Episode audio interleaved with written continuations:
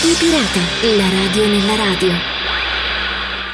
Ed eccoci pronti ad un nuovo arrembaggio di Radio Pirata alla radio nella radio. Ben ritrovati cari amici, io sono Gabriele, ben ritrovati agli amici che ci ascoltano su yastradio.com, agli amici che ci ascoltano su Radio RCS e agli amici che ci ritrovano sulle varie piattaforme di podcast. Anche in questa occasione dunque un bel viaggio all'interno della radio, delle sue eh, novità, della sua storia, con un incendio all'isola d'Elba, danni ai ripetitori, ma anche l'occasione per parlarvi di un evento storico eh, oscuro e interessante, un documentario che racconterà Radio Radicale, quel luglio 1951 di Radio Luxembourg.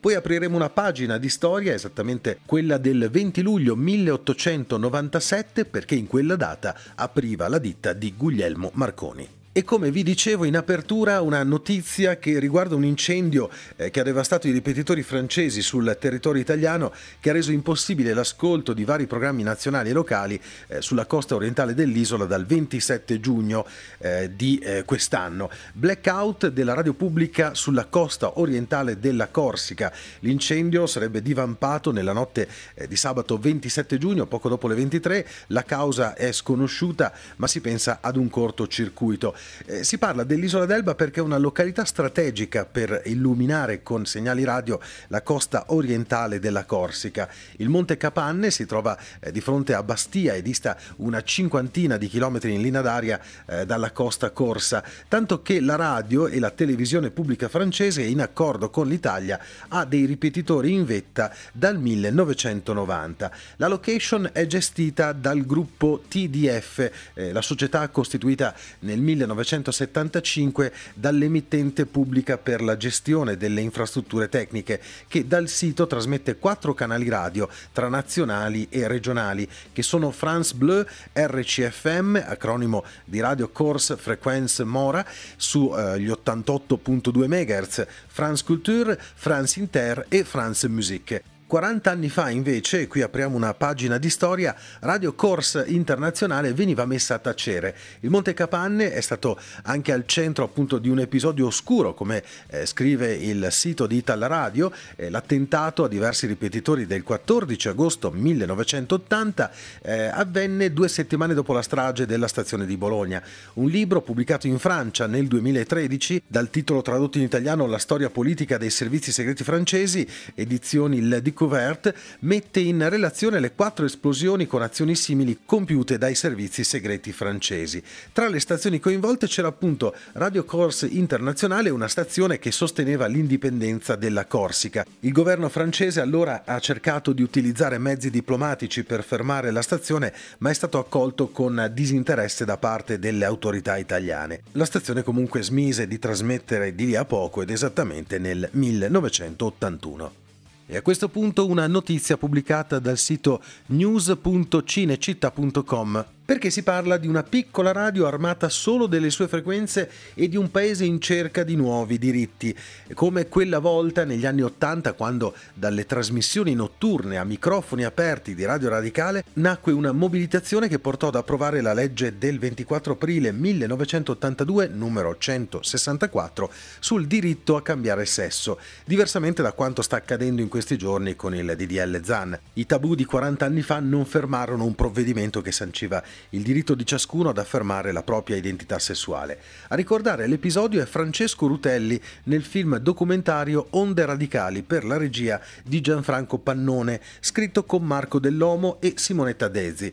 Il docufilm ha battuto il primo Chuck nei giorni scorsi a Roma e sarà trasmesso in autunno su Sky Documentaries canali 122 e 402, una produzione voluta fortemente da Mario Mazzarotto con Movimento Film e realizzata con il il sostegno del Ministero della Cultura. Facemmo una battaglia per il diritto di cambiare sesso, ha raccontato Rutelli, e non si sarebbe potuta fare senza Radio Radicale. I cittadini stavano lì perché, chiamati dall'emittente, venivano anche di notte e manifestavano davanti a Montecitorio insieme alle trans che minacciavano di spogliarsi, queste le parole di Rutelli. Fu il primo colpo messo a segno da una minoranza appassionata che ha cambiato il costume e le leggi. La legge fu votata anche dalla DC e promulgata dall'allora presidente della Repubblica Sandro Pertini e il Vaticano non ebbe niente da ridire. Era il 14 aprile 1982 e il Parlamento italiano, tra i primi in Europa, riconosceva il diritto dei trans di registrare all'anagrafe e sui documenti la nuova identità sessuale. È solo una delle tante storie raccontate da Onde Radicali, un documentario che ripercorre le tappe più significative di una radio che ha rivoluzionato in quasi mezzo secolo di cronaca italiana e internazionale il modo di fare giornalismo e informazione. Il racconto ruota intorno a quattro fatti di cronaca che lasciarono il segno nel paese e dei quali Radio Radicale fu protagonista e soprattutto testimone diretta. L'uccisione di Giorgina Masi durante una manifestazione promossa eh, dai radicali nel 77, il rapimento e la liberazione del giudice Giovanni D'Urso, l'arresto e l'agonia giudiziaria famosissima purtroppo subita da Enzo Tortora, l'uccisione del corrispondente della radio in Cecenia Antonio Russo. Dalla voce di chi negli anni 70 ha costruito la radio, Pino Pietrolucci e Paolo Vigevano, si sentirà l'energia di un decennio che non fu solo quello degli anni di piombo, mentre i nastri custoditi nell'archivio restituiranno le voci di Enzo Tortora e Leonardo Sciascia, ricordi tenuti insieme anche dalle famose conversazioni radiofoniche tra Marco Pannella e Massimo Bordin. Va ricordato e sottolineato che sicuramente Radio Radicale ha uno degli archivi, uno degli audio archivi eh, più interessanti, più particolareggiati e eh, storicamente importanti per quanto riguarda la cronaca e la storia del nostro paese. Su Radio Pirata, la radio nella radio, torniamo ad occuparci di storia della radio e torniamo ad occuparci della storia di Radio Luxembourg. Già vi ho parlato di questa importantissima emittente storica veramente ci sono altri particolari della sua interessante storia che ho trovato sul sito media-radio.info. A partire già dal periodo prima della guerra, Radio Luxembourg alternava trasmissioni in diverse lingue a seconda dei giorni della settimana. Le domeniche, ad esempio, erano dedicate alle trasmissioni in inglese, giovedì era il servizio in tedesco, successivamente il venerdì sera è stato trasmesso un programma in olandese. A quel tempo Radio Luxembourg era considerata considerata una stazione pirata dai governi vicini. Radio Luxembourg si era assegnata una frequenza senza l'accordo dell'Unione Internazionale delle Telecomunicazioni. Praticamente si è messa su quella frequenza, lì c'è rimasta e lì ha iniziato a trasmettere, come hanno fatto del resto tantissime altre radio pirata. La maggior parte dei programmi sono stati realizzati in Lussemburgo, alcuni invece venivano registrati su nastri inviati da Londra, mentre il progetto di studi in Olanda fu abbandonato. Nel 1950 mm, c'era un trasmettitore da 150 kW, una potenza non indifferente, accoppiato con un'antenna omnidirezionale che sarà messo in servizio a Junglister. Nel frattempo Radio Luxembourg decide di avviare la costruzione di un nuovo centro di trasmettitori a nord del Granducato nel comune di Clairvaux sull'altopiano del villaggio di Marnac a 540 metri sul livello del mare, quella che diventerà una storica postazione radiofonica. Abbandonate dopo la guerra, le trasmissioni in olandese tornarono il 5 dicembre 1953 in onde medie e furono registrate nello studio di Bruxelles e spedite a Lussemburgo.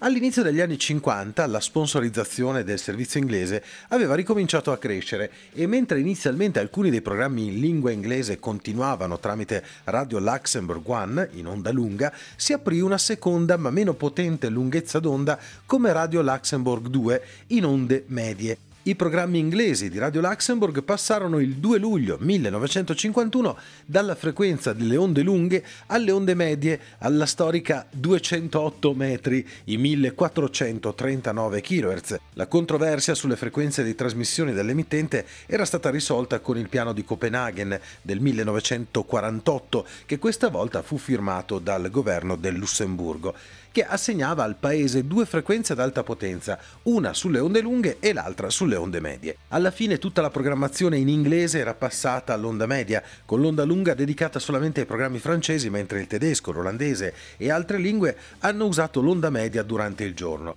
Nel 1964 Radio Luxembourg dovette invece affrontare la concorrenza delle stazioni radio pirata che si stavano moltiplicando. Le stazioni d'alto mare avevano un segnale più forte ed erano ascoltabili giorno e notte sulle isole britanniche. Nel 1966 un nuovo trasmettitore Telefunken da 300 kW fu aggiunto ai vecchi tre trasmettitori. Una seconda unità di 300 kW dello stesso tipo fu installata successivamente nel 1967 per sostituire i tre vecchi trasmettitori. Nel 1968 un terzo trasmettitore Telefunken di 600 kW entrò in funzione e questo arrivò a rinforzare il tutto fino a raggiungere i 1200 kW. Il trasmettitore ad onde medie a Marnak divenne dunque il trasmettitore privato in onde medie più potente del mondo. Ci furono anche delle trasmissioni in italiano, nel 68 con Qui Italia per gli espatriati italiani che erano molto numerosi in Belgio e Germania. Negli anni 80 invece le trasmissioni olandesi furono ridotte fino ad essere cancellate. Il 30 dicembre 1992 la trasmissione del programma in lingua inglese di Radio Luxembourg terminò per sempre. Un altro pezzo di storia se ne andò il 10 febbraio 2016, quando la storica antenna di Marnak, uno dei più significativi impianti ad onda media d'Europa, fu demolita. Nel 2001 Bernard Michaud, regista del Granducato, aveva iniziato a lavorare alla creazione di un film dedicato a Radio Luxembourg, ma il lavoro fu interrotto, ripreso successivamente con The Great 208 grazie a Samsa Film e al Centro Nazionale dell'Audiovisivo del Lussemburgo. La missione di questo The Great 208 è quella di mettere in evidenza la storia della stazione nel centro della città lussemburghese, Villa Lovigny, ma anche quanto la musica che è stata suonata sulle sue onde radio abbia unificato le persone di tutto il mondo davanti al loro set radiofonico e questo su entrambi i lati della cortina di ferro. Questa produzione cerca di mostrare come la radio è stata in grado di aiutare e cambiare la vita delle persone tra gli anni 50 e 80, concentrandosi su molti DJ che hanno segnato la storia della radio e che erano e che sono ancora in certi casi eh, delle stelle per un'intera generazione. Infine i registi hanno dato la parola anche ai musicisti, alle leggende del rock e del pop che sono stati influenzati da Radio Luxembourg fin dalla tenera età o che hanno visto la loro carriera iniziare grazie proprio a quelle onde radio della Radio Luxembourg, ma anche a coloro che hanno attraversato gli studi eh, di Londra e di Lussemburgo per promuovere appunto i loro dischi, i loro album. Tante sono state le voci storiche di Radio Luxembourg, eh, forse quella a mio parere più carismatica, più bella, più profonda è quella di Bob Stewart che purtroppo ci ha abbandonato alcuni anni fa. C'è molto materiale, parecchio interessante su un sito mh, mm, tributo a questa eh, grandissima radio www.radioluxemburg.co.uk anche con delle immagini, con i jingle e con la storia in inglese appunto di questa radio che veramente, ripeto, ha fatto la storia ma soprattutto è stato uno strumento molto utile anche a tanti DJ italiani che iniziavano a fare la radio e che ascoltavano di notte Radio Luxemburg tra i rumori e i disturbi delle onde medie per cercare di capire come fare la radio, cercare appunto di imitare un po' lo stile, eh, i tempi, le impostazioni, eh, il modo di trasmettere, il modo di, di, di, di mettere musica. È stata sicuramente una grande maestra per tantissimi personaggi che poi probabilmente in molti casi hanno continuato una bella carriera radiofonica. E apriamo un'altra pagina di storia su Radio Pirata, la radio nella radio, per una segnalazione che ovviamente è stata fatta anche sulla pagina Facebook Guglielmo Marconi Fans Club, che vi invito caldamente ancora una volta a visitare, pagina veramente molto interessante dedicata al padre della radio. Si parla della Wireless Telegraph and Signal Company che si costituì il 20 luglio 1897 in seguito al riconoscimento inglese del brevetto per la trasmissione senza fili del mese di marzo dello stesso anno. La ditta aprì la prima fabbrica in Hall Street a Chelmsford nel 1898 e iniziò la ricerca e la produzione di vari dispositivi di trasmissioni poi utilizzati per la radio, la televisione, i radar e l'avionica. Il British Post Office di Londra concesse a Guglielmo Marconi il brevetto numero 12039 dal titolo Perfezionamenti nella trasmissione degli impulsi e degli apparecchi relativi sul suo metodo di trasmissione radio. L'ingegnere capo delle poste inglesi William Henry Prince loda con queste parole il suo lavoro. È stato detto che Marconi non ha fatto nulla di nuovo. Colombo non ha inventato l'uovo, ma ha mostrato il modo di farlo stare dritto e Marconi ha prodotto con mezzi conosciuti un nuovo occhio elettrico più sensibile di qualsiasi strumento elettrico che si conosca. L'inventore bolognese fonda in Inghilterra a soli 23 anni la Wireless Telegraph and Signal Company, ditta con 50 dipendenti, presto conosciuta come Marconi Wireless Co., tra i consulenti della società vi sono il professor John Ambrose Fleming dell'Università di Cambridge, l'ingegner Richard Norman Wyan, tecnico impiantista, George Stevenson Camp e P.W. Paget. Nello stesso anno Guglielmo Marconi compie anche numerosi esperimenti alla Spezia in collaborazione con la Regia Marina Italiana, suscitando grandi entusiasmi. Il giovane Marconi diventerà molto popolare in Inghilterra già l'anno dopo, trasmettendo con il suo telegrafo senza fili i bollettini delle regate di Kingston.